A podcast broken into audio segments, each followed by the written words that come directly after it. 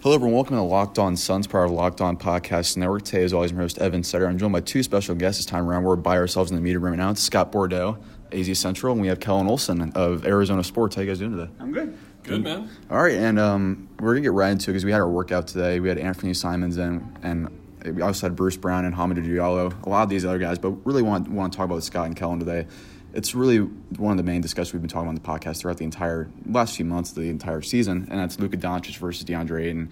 As far as number one, we have our pro Ayton person here, Scott Bordow. So, uh, and we also have me, as you guys know, I'm a Luka Doncic person, and we have Kellen, who's given his side of the table, and he's also gotten into a near boxing match with John Gambadoro. So that was pretty interesting to watch. But just what's your thoughts? I'm going to start with you, Scott. Just give us the floor and just explain why you believe DeAndre Ayton should be the pick, and it's really not close for you. I, I think he's a can't miss NBA prospect. And I understand why people nitpick about his about his game. You watch him in college, and he wasn't good defensively. A lot of times he'd be standing around. Um, he, he doesn't have great defensive instincts. But to me, the fact that he has the athleticism to play defense, in terms of a big man at 7'1", 260, you don't see many big men that have been as athletic as he can. I mean, I think once he's taught defensive instincts, is really given some defensive coaching, he'll be able to switch out on the perimeter and when need be. Now, he also played, people have to understand, he played power forward at U of A. So he was chasing guys that were six six six seven around the perimeter because Ristic was playing center.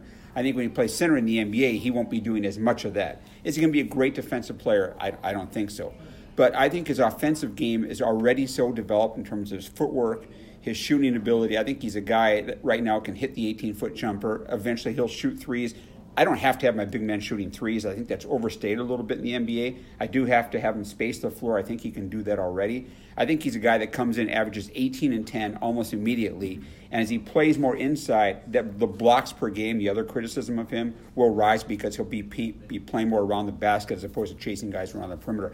I just think he's can't miss as, in terms of what his ceiling is, I mean, I talked to Fran Fraschilla, who used David Robinson, Patrick Ewing, and Hakeem Olajuwon as comms. If he's three quarters of those guys in his sixth year, how do you not draft him number one? Yeah, that's a really compelling case there. And I wanted to ask you as well, just from my point of view, I think that Doncic would really elevate Devin Booker, but it seems like also DeAndre can do that as well. He'd take a lot of pressure off him. So. I, th- I, think both those guys do, but I think the Suns need so much talent. At this point, they have to take who they think is going to be the best player in the NBA, regardless of position. And I think the only way you wouldn't do that is if the number one guy was strictly a shooting guard, you have Devin Booker, and that doesn't happen anymore. So they have to say who's the be- who's going to be the best player for us three or four years down the road, whether it's Doncic or Ayton. I, I don't think who complements Booker should be part of the discussion. They just, they just need talent. That's a really good point. I guess bring it over to you, Kellen. Just we had guys into like Aaron Holiday, Shake Milton. Those are really longer perimeter defenders. It seems like if they do go DeAndre, and those might be guys to watch 16 31. So just what's your thoughts on Scott's comments there as far as the positives with? I agree with pretty much everything that Scott said, believe wow. it or not. The case, yeah, I know, shocking. Everyone's really surprised when they hear me actually talk about DeAndre Ayton because they expect me to just flat out hate him because I don't have him number one. I like him a lot as a prospect. It has more to do with how much I like Doncic, honestly, because Ayton has highest upside in this draft.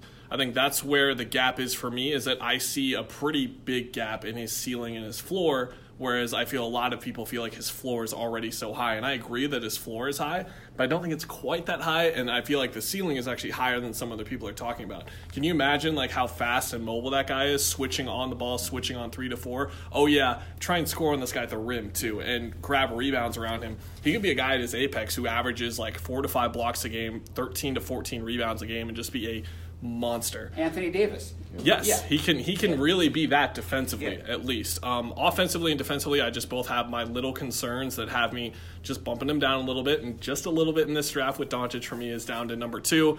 Um, I think that his offense is getting a little bit over advertised. If you look at the shot charts for him, he's actually shooting only 36 to 38 percent from the short mid range area. That's where you're seeing a lot of those hook shots and just a lot of those post moves. But actually, when you move him to the long mid range area, which is where that mid range jumper is, 51 percent. So that's really where the difference is for him. It's about okay, take all that skill you have with your jumper and those basic post moves and really turn it into something and just be a little more dominant around the rim. You just watch him play for a whole season. Myself, as an Arizona grad, diehard University of Arizona basketball fan, maybe to me more than others, it was like, be more physical, get inside. This guy's six seven. I don't care about fouls. Dunk over that guy. And there were just too many moments like that for me that made me believe some of the reports that we've heard ESPN's Jonathan Givony reported in mid February that Ayton sees himself as more of a power forward than a center, and the entire thing that we've been talking about, which is his situation was bad for him, that was actually by his design. He actually wanted it that way. He wanted to play with Dusan Ristic. Do I believe he can be a center in today's NBA? Absolutely, he can.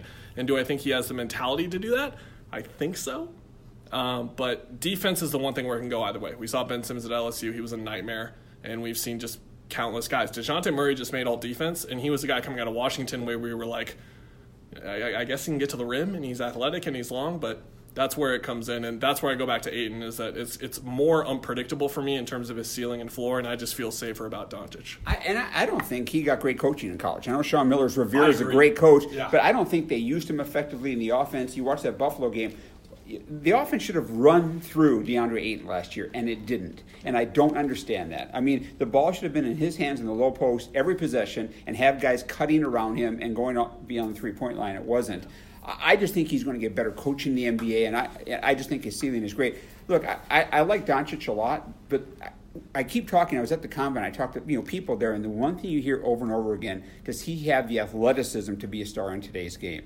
Um, and I know the Suns believe keep saying he's bigger than people think, and so sometimes people mistake that, that he's not 6'2", 180 who's going to fly around the court. He's 6'8", 220. He's not Anthony Simons, who we right, saw today, who looked right. like he just got out of his sophomore year right, of high school. Right, yeah. yeah. He's built like Joe Johnson, thick and everything. But if you don't have elite athleticism, how difficult will it be in, in this league with so many great wing defenders who are great athletes to be able to get off your shots? You know, be effective off the pick and roll. And I think he's going to be a very good player, but I do think there's a lower floor for Doncic than there is for Ayton. You talk about floor and ceiling.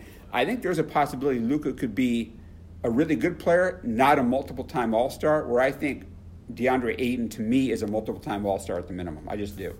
He's, he's more of a generational talent for sure. And I guess I wanted to ask you because of that lack of athleticism. I brought that up a lot on the podcast as well. Just guys like Lonzo Ball and James Harden, they don't really have that lack of athleticism as well. So do you think, obviously, with Luka, those are the two main comparables for his lack of athleticism? I'll turn over to you first, Scott, and Kellen. Just what's your thoughts on that? You can always pick exceptions and rules. I mean, yeah. James Harden is, is, is an obvious exception. He he just has a way of getting defenders off balance that very few guys get, and, and then getting past them. But those guys are far more exceptions. That you can take one guy out of 100, but there are 99 guys who have average athleticism and don't become stars in the NBA because of that. Um, so that would be my concern for Luka. Look, his encore, and the Suns will tell you, and, and his on-court vision and passing ability is just supernatural in some ways. They just rave about it.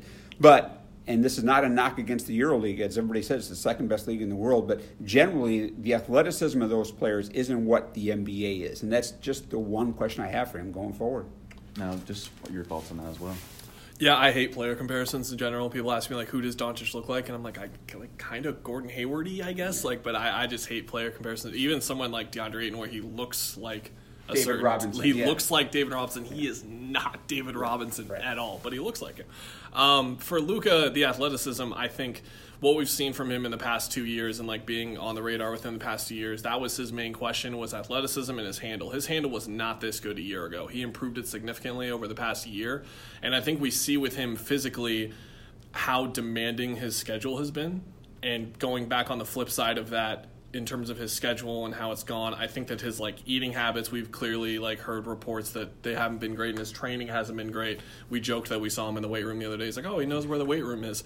He seems like someone who's really going to benefit from NBA strength and conditioning, and I think that's where he'll get an extra step. And I think that's really all that he needs. But that being said that's that's a that's an if, and that's to turn him from a guy who's like in that Lonzo area where you're like, okay, 12 to 14 points a game is what you're looking for. But Doncic is a guy who could really average like 20 to 25 a game if he really elevates his athleticism enough, and I think that he can, and I think there's a chance of that happening. Which is why if, if I didn't feel that way, that's where I'd have Doncic and right next to each other. But I just have the belief that he's going to be a next level scorer in this league as well. And I think if you look at a coach like Igor Kokoshkov, I have to make that point, don't I? If I have Doncic number one, is that he's going to know exactly how to use him. I didn't really feel like he impacted their decision at all, but I feel like if you're looking at these guys 50 50, which the Suns might be, the thing that pushes you over the edge with Doncic is like, how do we use him? Who's going to know how to use him? Your coach knows how to use him. Okay, now you take him number but, one over. But that's if it's 50 50. You've been not sleeping for two weeks. You don't know who to take. And it's interesting how often the Suns have come out in the last few, a couple weeks since Igor was hired and said, look, he's willing to coach whatever, you know, wherever players we give him, he'll fit his scheme to fit those players. It's almost as if they're, to me, saying, all right, this is why one reason why we're going to take DeAndre because Igor can coach anybody up. His, Yeah. He's a player development guy. Whether it's Igor, I mean, whether it's uh, DeAndre or Luka, he can coach anybody up. And they keep talking about how flexible he is with talent. So I just think it's almost them telling us they're going to draft Yeah. draft DeAndre. The other thing I, I, I worry about Luka and I is, all right, who covers point guards? And I know I know people say that that can't be a huge concern. You have Josh Jackson. Josh Jackson was not a great defender last year as a rookie No. year, even though that was his calling card. Yeah. He hasn't proven that he can be a guy. He has the athleticism and the quickness, but he hasn't proven he's a guy that can cover point guards. If you use Luka and Devin Booker in the backcourt, I think you're going to have a really, really difficult time covering point guards and then those point guards breaking down your defense and really causing trouble. It was a, it's been a problem for years now. Um, Luka does a lot of great things well, but that would be also a concern for me. I have a question for both of you actually, and I guess I'll give my answer too. This is not based on like any reporting, any like hearing buzz, but do you think they know who they want to take already? I do. I Yeah. think so too. Yeah, me too. I think they do. I, I think they're taking DeAndre number one. Uh, And I will tell you, I talked to a Suns person in Chicago. I won't tell you who it is, but I asked him just to describe the two players. And um, the first, off the record, and the first thing he said about Luka was a really nice player. When I to talk about his passing vision. Um, when I asked him about DeAndre, the first words out of his mouth were, "He's a monster." That tells me I.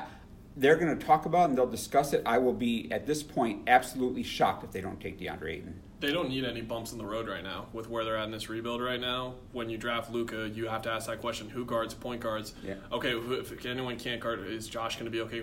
Can Josh play the four? Can Luka play the four? Right. You've got all these questions. I think Josh having that huge second half of his rookie year, kind of. I don't think you were going to ever like draft him with the intention of taking Jackson, putting him on the bench, but he like solidified himself as a key part of this franchise in his rookie year. DeAndre's like, we need a center. Tyson can That's run with exactly him for a right. year. Take him. We'll worry about all the defensive stuff later. But taking a guy with defensive concerns on this team, we talked about Josh Jackson, who Right. profiled to be a great defender. He was a mess last year, even for a rookie standards, and that's where DeAndre specifically learning around this team. I actually think he just by default has a lower defensive ceiling just by being drafted with this team because he's going to play with Booker, he's going to play with Jackson, who both have their moments defensively, even Booker does, but their defensive instincts are just not good. Josh gets caught ball watching in, a lot of certain situations, and Devin obviously has those problems as well. That's where I just kind of see him and kind of shudder. But as a Dragan Bender stand, I also think like him and Dragan together, like that could help plug a lot of ways. And Keese as well, just being a guy like switching those three guys around and playing them in different situations together could help. So I, I'm fine with either selection. Everyone thinks that I'm just going to jump off a cliff if they take DeAndre Ayton for some reason. I'm a U of A grad. I love DeAndre Ayton. I'll take him number one. That's fine. I, I do think also you have now a coach who's going to have these guys through a training camp. I mean, Jay Triano got this team three games into the season. He could only do so much in terms of changing schemes and everything. And, and he and I talked a lot, obviously, during the season. He, he didn't think this team was in good enough shape after training camp. Um, he didn't have time to really install everything he wanted in the training camp. He will, he will now. Um, I think DeAndre Ayton is going to be better defensively, and I do think, and, and you mentioned this, Tyson Chandler, they have the perfect mentor in Yeah. place for DeAndre Ayton. You have a guy who's a 17-year NBA veteran. I asked Tyson late last year, if you play 12 minutes a game next year and were there a mentor, DeAndre Ayton, how would you feel? He said, perfect.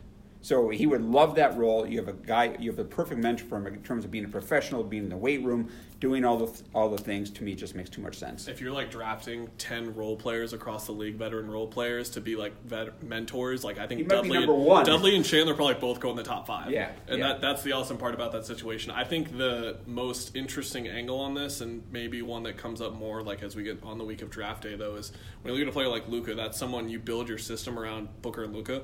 What if the Suns already have a couple guys in mind for the offseason that they're looking at in terms of guys that are going to handle the ball a lot? And you look at a guy like DeAndre, you're like, okay, you'll you'll run your post game, you run pick and rolls for us. It's going to be a lot easier for us to work our system around you because we're going to go get Kemba Walker or we're going to go get John Wall or we're going to go get Kawhi Leonard or whoever. And even if it's an interior guy at like power forward, it's just a lot more simple. Whereas Luka is, we are building our system around you.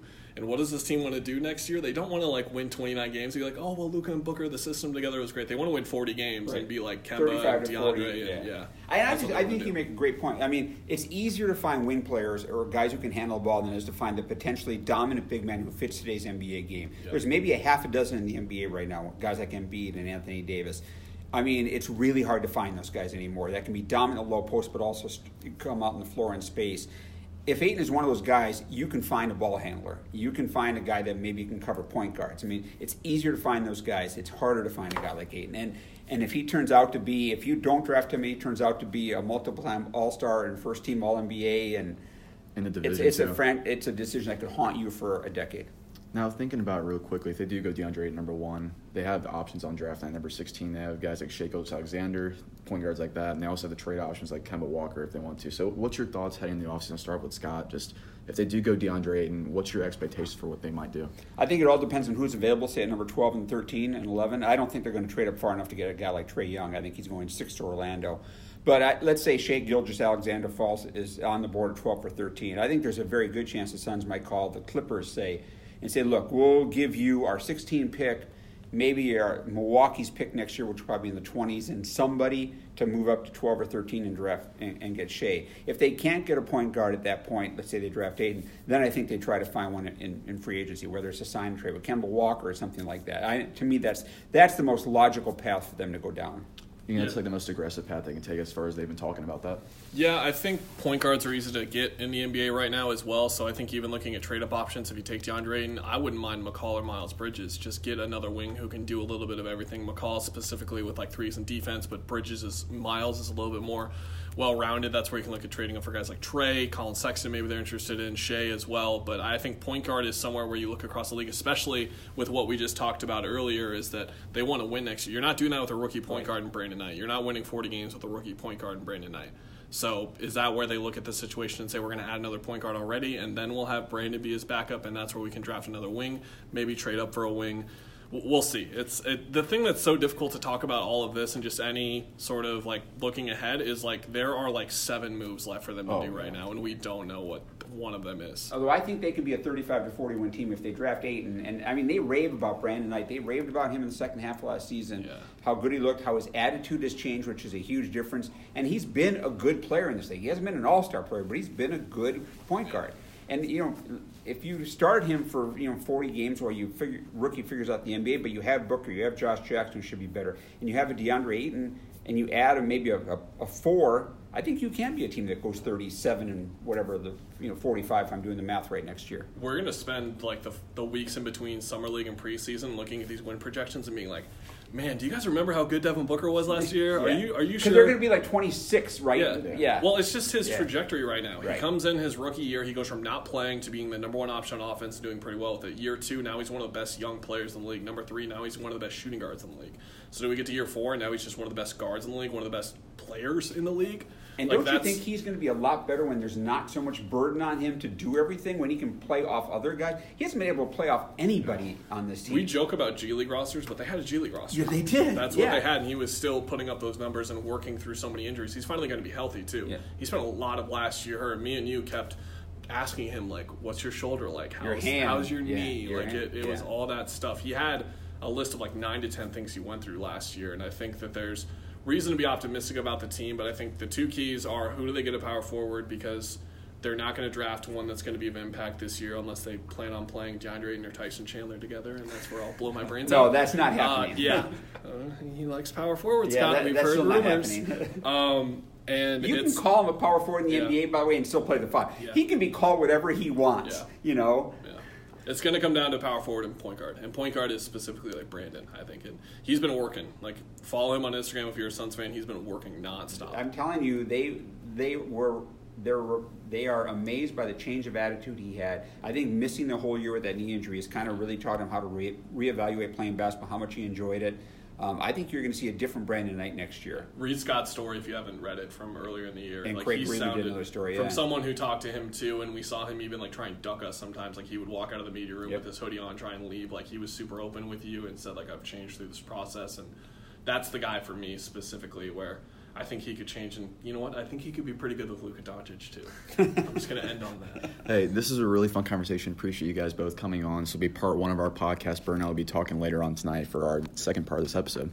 Hello, everyone. Welcome to Locked On Suns, part of Locked On Podcast Network. We're actually back for part two of our episode this time around as Brendan is back, and we are going to be talking about today's workout. We had six different prospects in today, and let me pull up the list here as well. It was headlined by Aaron Holiday of UCLA, who, as I'll explain later on the podcast, he had a super impressive workout. Reminded me a lot of Jordan Bell last year, where he was really lapping almost every single person in the pacer run, and he finished with 28, which is one behind Shaquille Harrison, who is a current Phoenix Sun at, at 29 for the most down, and backs in their history as far as this event goes for them. So that's very impressive. And the entire the entire process that I've seen so far, I'm trying to catch on some like trends a little bit. Obviously, it's the second workout overall, but it looks like they're prioritizing length a little bit in this workout circuit. They have Aaron Holiday, Anthony Simons today as well. Tony Carr came in today. Shake Milton on Friday. And we also saw other two big wing guys that can also be playmakers, and Bruce Brown from Miami and Ham- Hamidou Diallo from Kentucky. So, just what, what was your thoughts on seeing those names, and also just it seems like the Suns are prioritizing at least on the surface right now, really length on the perimeter. Yeah, I mean, like you said, it is only the second workout, and that could just be the, you know, how they're attacking things. Where those are, and I think it does make sense because there are a lot of names, and that can be great. And you know, I think that that gives them an opportunity, especially with two picks in the same range at 16 and 31. They're going to have their pick from maybe be able to being able to get two of those guys, and that's an opportunity, obviously. But it also means that there's some homework to do. So I would imagine, like McDonough said on Friday, that you know we will see bigs in here too. But the fact that we've already now seen 12 of this type of player and you know, who knows about the guys on Friday? I'm sure some of those won't even be in the draft come draft time. No, I saw- um, but it's exciting. I think that, especially when you see names like Carr and players like that that we've been talking about so much. Now, I saw earlier today, Kellen Olson tweeted out about ESPN their top 100 list, or at least their top 60. Only seven big men in the range of 14 to 60 are available, at least in that top 60. So, is this one of the worst classes, at least really after maybe Robert Williams, where and maybe maybe Mitchell Robinson be buying in on his upside, where this might be one of the worst classes outside the lottery as far as big men go, because really after the top ten or so, it really falls off a cliff.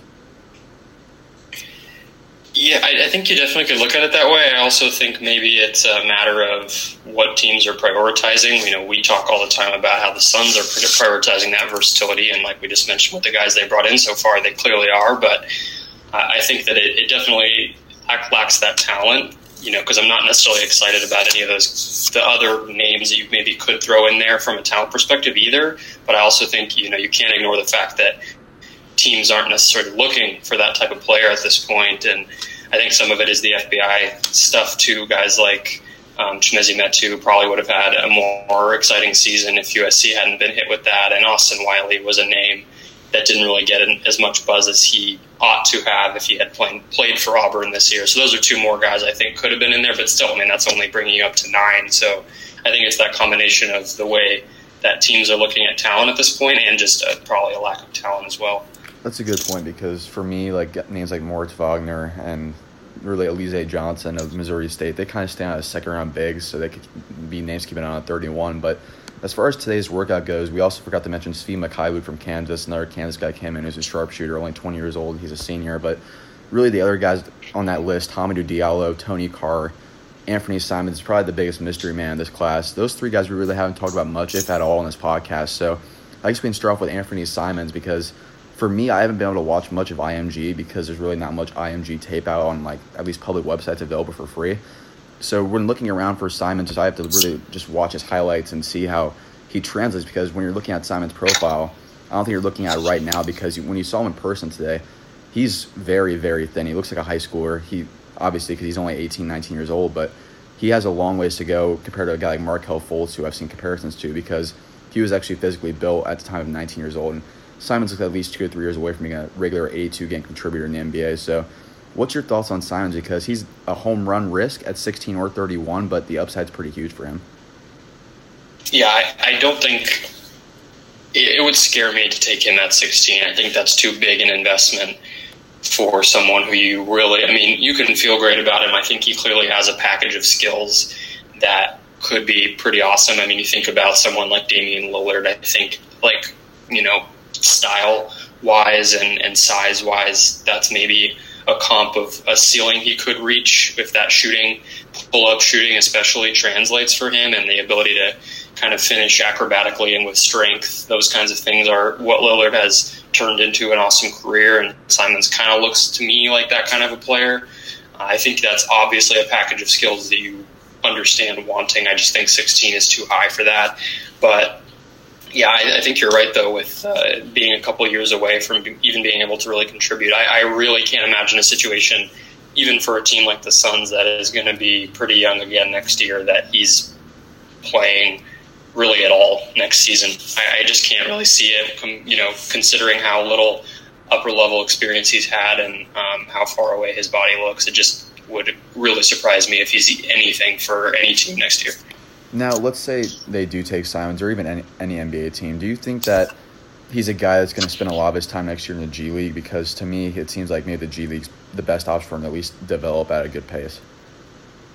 I think so, but then you know, if you're thinking that, and I agree with you, I think that's how teams should be looking at it. It's like you're going to take that guy in the first round. That would kind of surprised me, honestly, the way that I look at it. But it seems like teams are, are pretty into him, and he's been consistently in the 20s most of the year on, you know, everywhere from the Draft Express guys at ESPN down to you know any old mock you look at. He's he's consistently 20 to 30. So it kind of seems like he's going to be a first rounder. That's just surprising to me. I guess other teams have more intel, obviously, than you and I do, but it just doesn't me to see a first rounder spend his whole season in the G League like that.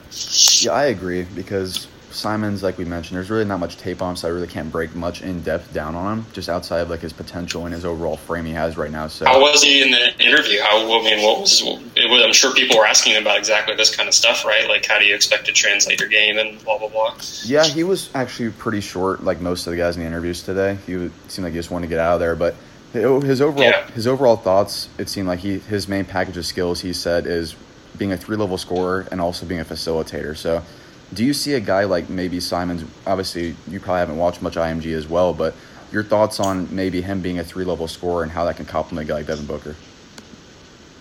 Yeah, I definitely, like I said before, think he can be a pretty solid shooter. I mean, he has a pretty quick release. He can get it off, um, you know, on kind of that spot up, really sudden rookie jerk type of pull up shot that can be effective against pressuring defenses, especially you know on the pick and roll. If you have that ability to rise over the top of the defense and shoot, especially because he has above average height for a point guard, I think that stuff is going to be valuable. Um, you know, I finishing. Who knows? He, he can finish right now against high school defense, but unless, like you mentioned at the beginning of the section on him, unless that you know, unless he really adds strength and muscle, he's never going to be able to finish against NBA defense. So it's just kind of a matter of waiting and seeing and, and developing. And I think if he lands in a good program, he definitely could could be an awesome player. But you know, um, I guess the Suns haven't really shown themselves to be that because they really haven't taken a chance on somebody like him. But you know, somebody's going to do it.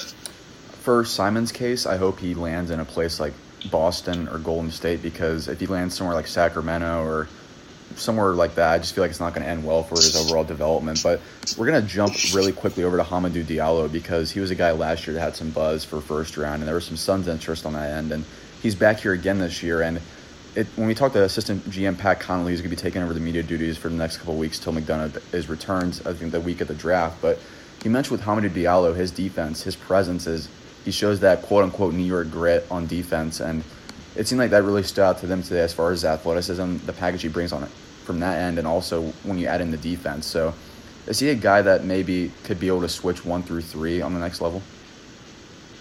He definitely has the explosiveness that you could see him defending smaller players, and he has the size to defend, you know, wings already. So I think that package is exciting, and I think you know what made people sour on him so much, and the fact that he didn't show that advanced basketball feel and playmaking, ball handling skills that you would have hoped. I think maybe just because he did have that extra half season with Kentucky where he was practicing and getting experience with those guys and then was able to step into a role on such a young team this year at Kentucky. I think the expectation was that he would kind of contribute a little bit more and they really tried to feed him the ball and have him be an integral part of their offense early in the season and and kind of went away from that when Shai Gilgeous-Alexander developed overnight in the middle of the year for them.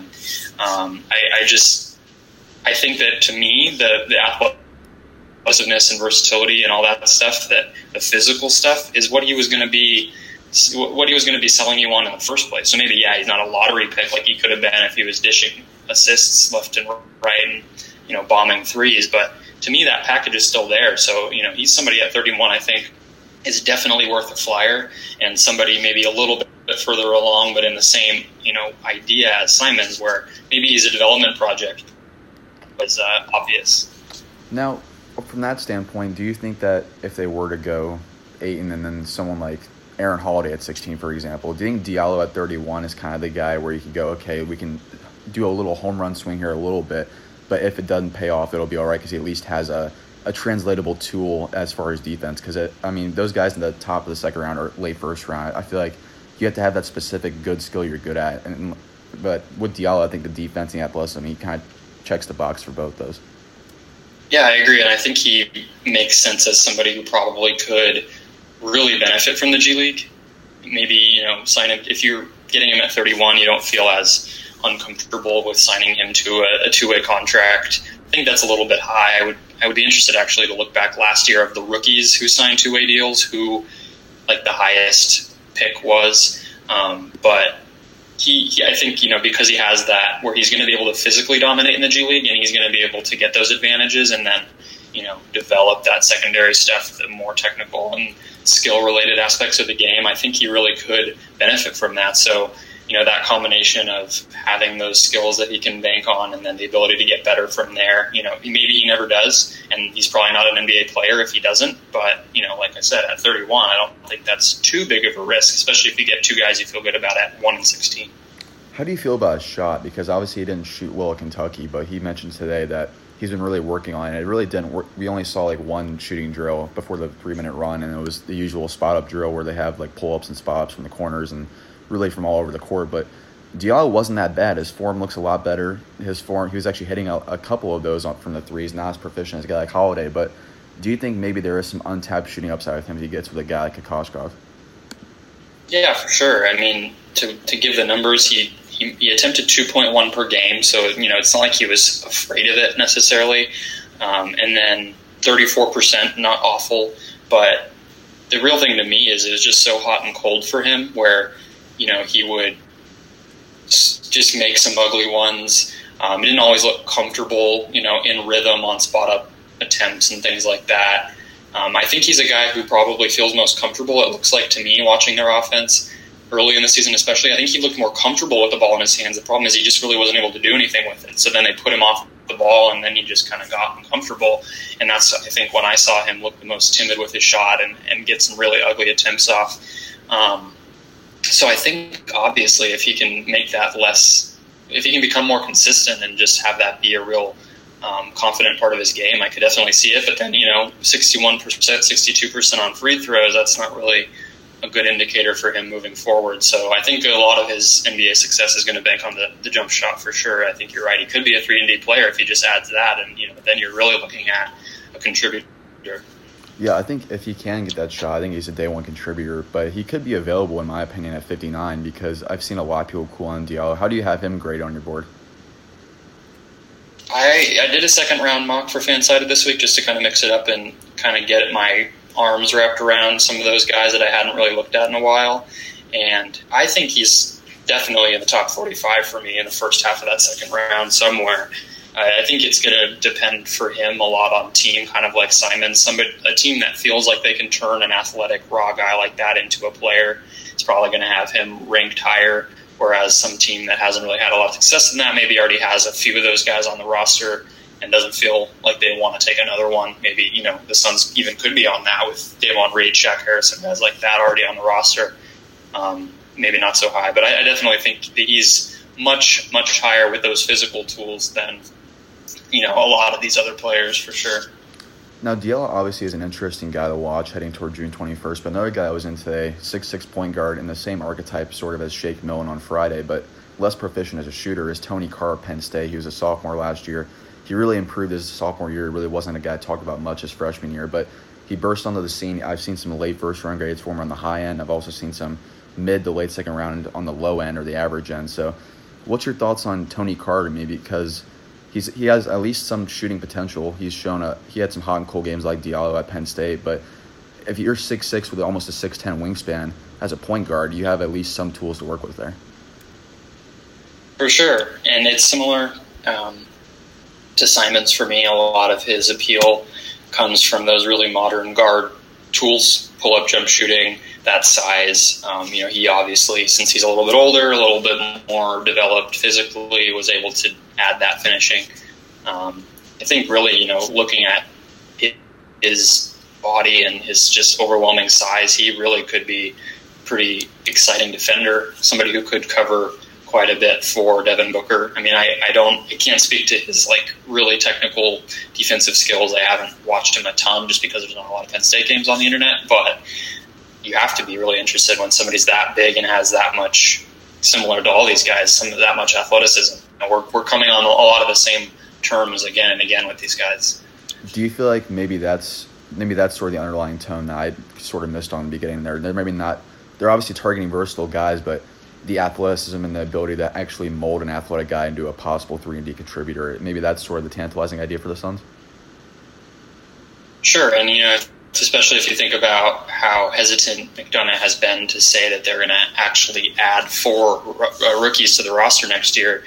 You know, maybe a way to hedge that bet and develop them more slowly is to use those two way contracts. I think I've been thinking more and more about that, especially considering how eager or at least willing to move on from even guys that had a good 2017-18 season. He seems to be their front office seems to be. We could see some pretty big overhaul and you know a lot of different faces at the end of the roster.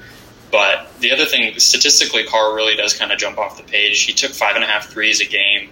I think uh, over six per 40 minutes, made 43%. He had a 2.2 to 1 assist to turnover ratio um, used 30% of Penn State's possessions. I mean, obviously, you hear Penn State, that's not really a basketball school. To hear a prospect from him, like him, come from there is pretty awesome and obviously shows what advantage he took of the opportunity and almost a six nine wingspan. So he, I think, out of all these guys, combines the physical gifts with you know some actual production, something that makes you really feel like he could develop at the next level. Is he a guy to you? I mean, as far as negatives go, what stands out to him? Because when I watch him, it's just like almost Diallo, like I said earlier, where he has games where he can go off for 30 plus points, but then there's some nights where he just goes one for 12 from the floor. Yeah, that, that's definitely it. And, you know, um, I think he, I guess he is a pretty decent free throw shooter. For some reason, I had it in my head that he wasn't. But I mean, I think the thing with him is like you look at the physical gifts that I mentioned, and I said, oh, I can't speak to his technical defense or anything like that. I mean, just looking at the numbers, some of the stuff that can be an indicator for positive defensive performance, steal and block percentages were both really low for him, despite that wingspan and height advantage that he had against guards. Um, I think he just, it's tough too with the lack of teammate talent for him, but, you know, it's, what does 30% usage really mean? Can he handle a role like that? Probably not. So then we know what kind of role are you looking at for him if he doesn't have the ball in his hands all the time. Pull up jump shots only happen when you have the ball in your hands. He only shot 41% from the field in total, despite that awesome three three point percentage. So you know it's it's that inconsistency that comes with having the ball in your hand so much. You can have awesome nights, like you said. You can have some not so great ones, especially when your teammates aren't so great. That's a good point because really Tony Carr suffered a lot of that this year at Penn State. He really didn't have much at all of NBA talent. So that's going to be really interesting to watch because he could be a guy that could be there at 31. He could be there at 59. I think he's one of the guys that really, it seems like his range is really big as far as this year's draft goes. But I wanted For to sure. end, I wanted to end it on just going back to Aaron Holiday because he was super impressive. He was lapping guys. He was in the pacer run. He was super articulate in his interview it just seems like, and also Pat Connelly, when we spoke to him, he mentioned how tenacious of, the, a tenacious of a defender he is. He's a very good playmaker.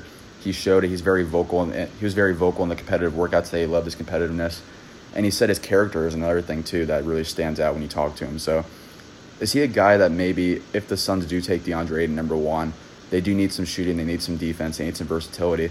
Is Aaron Holiday sort of the guy? It seems like following mock drafts, he's in the 15 to 25 range is he a guy maybe they could like more than than most and take him at 16 because he has all those tools to work with?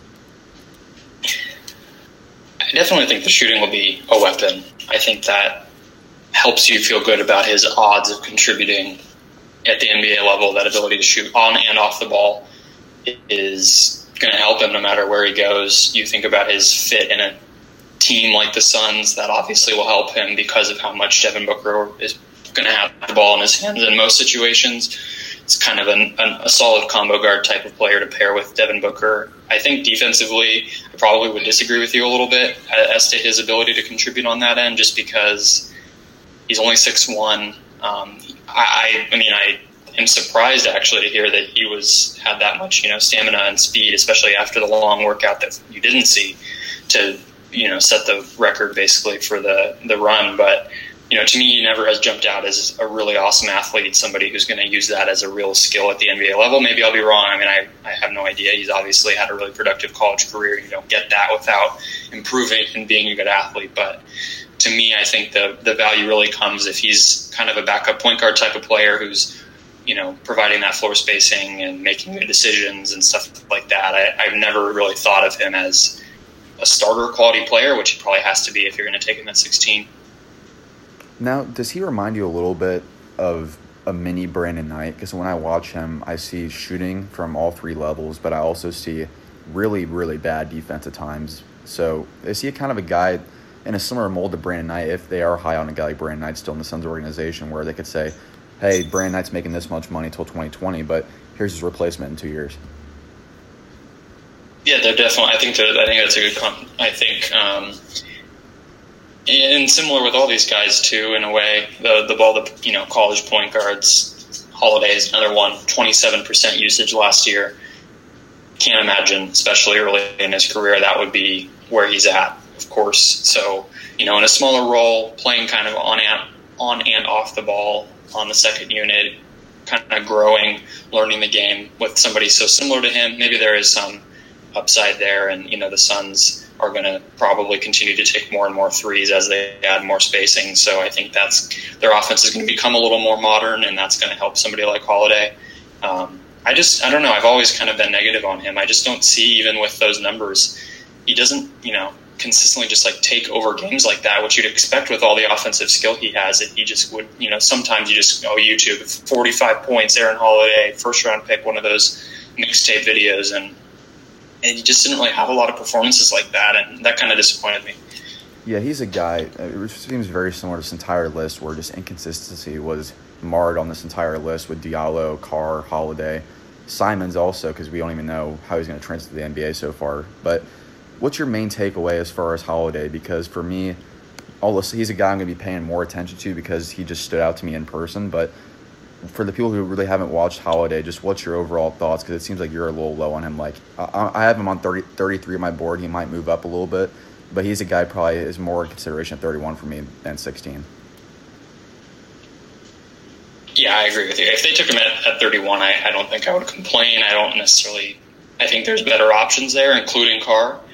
But I think that you know he's not a bad option. They obviously, just like is the case with Dayton, had an easier opportunity to see him. Maybe I, I, hope that doesn't really impact it too much, but obviously, the more information you have about a guy having him played at UCLA in the Pac-12 can't hurt. So maybe they just feel more comfortable there than some of these other options. Somebody like Simons, who is, like you said, one of the biggest question marks in the class. Um, I don't, you know, I don't think Aaron Holiday can't be an NBA player, but I guess really maybe where my frustration comes is how high he's been on other boards that I've seen and thinking there's no way he's a starting NBA point guard. And you know, like I said, if he's if he's your pick at 16, he probably has to be. If he's your pick at 31, I think you'd still want him to be a pretty big contributor at that spot. And you know, I just think there's better options. For sure, I think honestly, this workout was uh, by far the best one of the two so far, and it seems like the Suns are going to really ramp things up for the next week because we have three more workouts the rest of the week, so we're going to have a lot more pre-draft coverage for you. We also have some special guests for you later this week. We have David Pick the Eurobasket insider. He's really the guy, the Woj of Euro of Europe. So he's going to be a really fun listen on Friday or th- for the Fridays episode. We're also going to have Jeff Siegel of Fansided over. So that will be a really fun listen on Wednesday. So I appreciate you guys listening to today's episode, going over the six prospects a little bit more in detail. But we'll be back with you guys on Wednesday for